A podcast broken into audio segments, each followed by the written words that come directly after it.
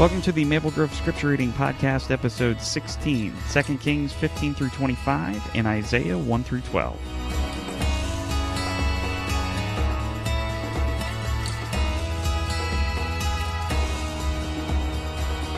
Hey, everybody, and welcome back to the Scripture Reading Podcast. I'm your host, Nick Spencer, and today we're going to be finishing 2 Kings and starting Isaiah. Now, last week we looked at the split of Israel into two separate nations the northern kingdom of Israel and the southern kingdom of Judah, and the many kings that followed in the prophets Elijah and Elisha. Well, this week we read about the exile of both of these kingdoms and the kings kind of leading up to that, and we also started reading Isaiah. So I want to start with just talking about a couple of the kings for Judah, the southern kingdom. And I want to start with Hezekiah. Hezekiah was a king of Judah who reigned for 29 years. And I want to read to you from chapter 18, verses 3 through 7 where it says this He did what was right in the eyes of the Lord, just as his father David had done. He removed the high places, smashed the sacred stones, and cut down the Asherah poles. He broke into pieces the bronze snake Moses had made, for up to that time the Israelites had been burning incense to it. It was called Nehushtan. Hezekiah trusted the Lord, the God of Israel it, there was no one like him among all the kings of Judah, either before him or after him. He held fast to the Lord and did not cease to follow him. He kept his he kept the commands of the Lord that the Lord had given Moses, and the Lord was with him. He was successful in whatever he undertook. So Hezekiah was different than all the other kings of Judah, and quite honestly, Israel for that matter. He destroyed the high places, these places of worship of gods other than the God of the Israelites. And, this is something that we hadn't seen from one of these kings before, even the kings who did what was right in the eyes of the Lord. We hadn't seen any of the kings do this, destroy these high places. But Hezekiah, he followed the Lord and he trusted in him and he destroyed those high places of worship. And like it says at the, at the end of the passage that we read, the Lord was with him and he was successful in whatever he did. And you might have thought that because of this, his sons would have carried this on. I mean, typically, really, when you think about it, or at least when I think about it, uh, you know, you see somebody's kids most of the time not be all that different from their parents in terms of, you know, like their ideals or what they believe. But we don't see this with Hezekiah's son Manasseh. Let me read from chapter 21, verses 2 through 6. This is Manasseh. He did evil in the eyes of the Lord, following the detestable practices of the nations the Lord had driven out before the Israelites. He rebuilt the high places his father Hezekiah had destroyed. He also erected altars to Baal and made an Asherah pole, as Ahab, king of Israel, had done. He bowed down to all the starry hosts and worshipped him, worshipped them. He built altars in the temple of the Lord, of which the Lord had said in Jerusalem, I will put my name. In both courts of the temple of the Lord, he built altars to all the starry hosts. He sacrificed his own son in the fire, practiced sorcery and divination, and consulted mediums and spiritists. He did much evil in the eyes of the Lord, provoking him to anger. Manasseh reigned for 55 years and pretty much undid what his father had done. He built back the high places. He built altars to Baal. He built an Asherah pole and, and built altars inside the temple of the Lord. Not only that, Manasseh did something that, that just seems reprehensible. I mean, he sacrificed his own son. And we read God's reaction to this in chapter 21 verses 10 through 15. The Lord said this through his servants, the prophets Manasseh, king of Judah, has committed these detestable sins. He has done more evil than the Amorites who preceded him, and has led Judah into sin with his idols. Therefore, this is what the Lord, the God of Israel, says I am going to bring disaster on Jerusalem and Judah, that the ears of everyone who hears of it will tingle. I will stretch out over Jerusalem the measuring line used against Samaria and the plumb line used against the house of Ahab. I will wipe out Jerusalem as one wipes a dish wiping it and turning it upside down. I will forsake the remnant of my inheritance and hand them over to their enemies. They will be looted and plundered by all their foes, because they have done evil in my eyes and have provoked me to anger from the day their forefathers came out of Egypt until this day. Now, Manasseh's son, Amon, he followed in his father's footsteps and worshiped these same idols. But he was conspired against, murdered after only two years as king. His son Josiah then became king. And according to verse uh, chapter 22 verse 2, he did what was right in the eyes of the Lord and walked in all the ways of his father David, not turning aside to the right or to the left. And it's during Josiah's reign when the priest found the book of the law. Apparently they had lost it. I mean, obviously because they haven't really been following it. And here is Josiah's reaction when he was read the law. It was this When the king heard the words of the book of the law, he tore his robes. He gave these orders to Hilkiah the priest, Ahikam son of Shaphan, Achbor the son of Micaiah, Shaphan the secretary, and Asaiah the king's attendant Go and inquire of the Lord for me and for the people and for all of Judah about what is written in this book that has been found. Great is the Lord's anger that burns against us because our fathers have not obeyed the words of this book. They have not acted in accordance with all that is written concerning us. So Josiah was distraught because of what he heard and what was in the law, and he knew that his father and his grandfather had not followed the Lord according to the law. So he had the high priest inquire of a prophetess who told them the Lord was going to bring destruction on Judah, but because Josiah had showed repentance, that this would not happen until after he died. And so jo- Josiah did a, a, few things. I mean, obviously, he destroyed the high places, like we talked about, but he also renewed the covenant with the Lord and destroyed these altars to Baal and Asherah poles. Um, he also commanded the people to celebrate the Passover because that had not been done since the time of the judges. So we see something in these two kings, two kings who understood what it meant to follow the Lord. And you know, the most important thing that we see is their commitment to their to the destruction of idols, these places of worship, these Asherah poles.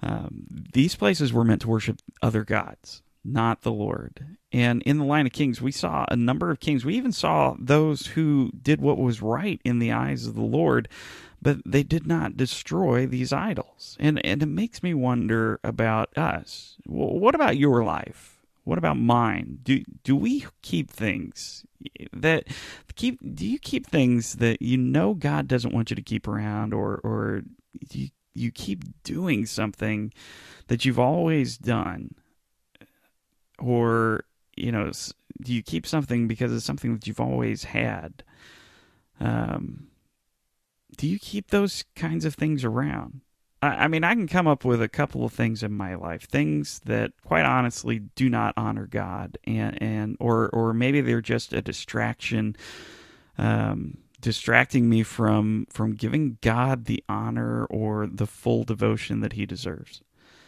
And you know what? As you go throughout your week this week, I just want you to ask yourself this question for the things that you do. When you find yourself your your mind wandering or, or you just you start going through and, and doing something that you've always done ask yourself this question. Does this honor god? And if it doesn't then i pray that you'll be like hezekiah and josiah and destroy that high place in your life those things that have kind of dug in that you're holding on to but you know, they're just holding you back from full devotion and, and worship of the Lord. As we finish up today, I, I just want to touch on a couple of passages from Isaiah. In chapter 6, we read about Isaiah's vision of the throne room and what he describes uh, that he sees in verses 1 through 4. I, I mean, it, it's pretty amazing. In the year that King Uzziah died, I saw the Lord seated on a throne high and exalted, and the train of his robe filled the temple. Above him were six seraphs, each with six wings. With two wings they covered their faces, with two they covered their feet, and with two they were flying. And they were calling to one another, Holy, holy, holy is the Lord Almighty. The whole earth is full of his glory. At the sound of their voices, the doorposts and thresholds shook, and the temple was filled with smoke. I, what an amazing description. I mean, it's amazing that, that we can have somebody have a vision and, and have it written down for us of this sight of the Lord on his throne. Although rightfully it terrifies Isaiah. I mean, in, in um, chapter 6, verse 5, he says, Woe to me, I am ruined, for I am a man of unclean lips, and I live among people of unclean lips, and my eyes have seen the King, the Lord Almighty. Because, you know, as, as we've seen, you do not take the glory of God lightly. Um, because it can destroy you because it is just so pure and so good. If if you don't if if you haven't seen the video uh, that the Bible Project guys did on the glory of the Lord um, and on holiness is on holiness is the actual video title. Go watch that, and that gives you just such a great description of what what that really means, and and and Isaiah understands that, like he knows and so I, I, just I I love that. I, I, love that he is able to give us this description that he's able to survive it because of God's grace. Um, but he understands, you know, what he is seeing. Um, you know what I find interesting about Isaiah is the number of prophecies as as I'm reading through it that that I I know that I've read before. But this is actually the first time that I've gone through the book of Isaiah because usually I'm I when I try my Bible reading I don't get this far, um, but I'm I'm happy that I'm here this time. But since I'm going through it for the first time and I get to some of these these prophecies, I'm reminded of them because we hear them every year at Christmas, or or because they're you know not or but because they're quoted in the Gospels of Matthew and Luke in reference to Jesus. Um, you know, you have uh, chapter 7, verse 14, that says, Therefore the Lord himself will give you a sign. The virgin will be with child and will give birth to a son and will call him Emmanuel. Um, or uh, chapter 9, verse 6, where it says, As for to us a child is born, to us a son is given, and the government will be on his shoulders, and he will be called Wonderful Counselor, Mighty God, Everlasting Father, Prince of Peace and, and there are more that, that aren't from the Christmas story, but they do talk about the Messiah.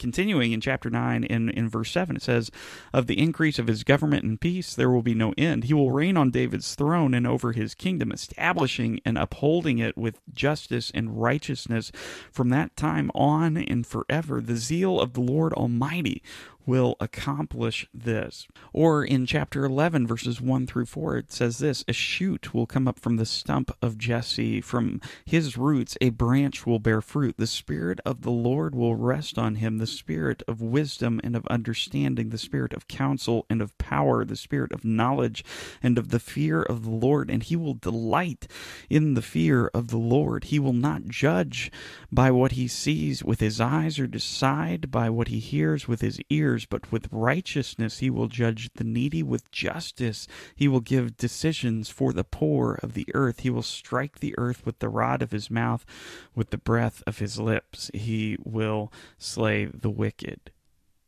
I just, reading through these, hearing these prophecies, knowing that they culminate with Jesus. it's just really neat to go back and read some of these things that were written long before Jesus was here. on earth. And, and so I, I just wanted to point those out. And I'm pretty sure that we're not done with these prophecies about the Messiah as we read. So keep an eye out this week as you read through Isaiah.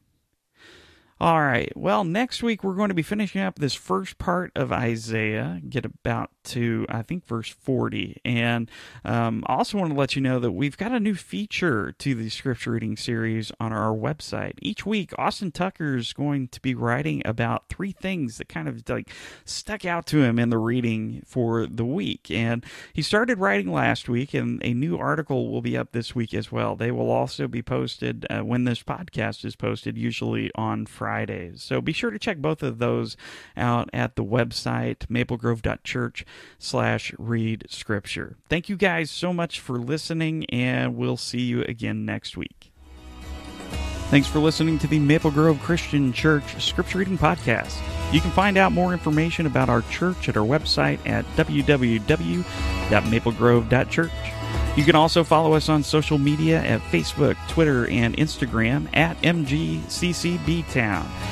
If you like the podcast, please subscribe on Apple Podcasts or the Google Play Music Store. Thanks again for listening.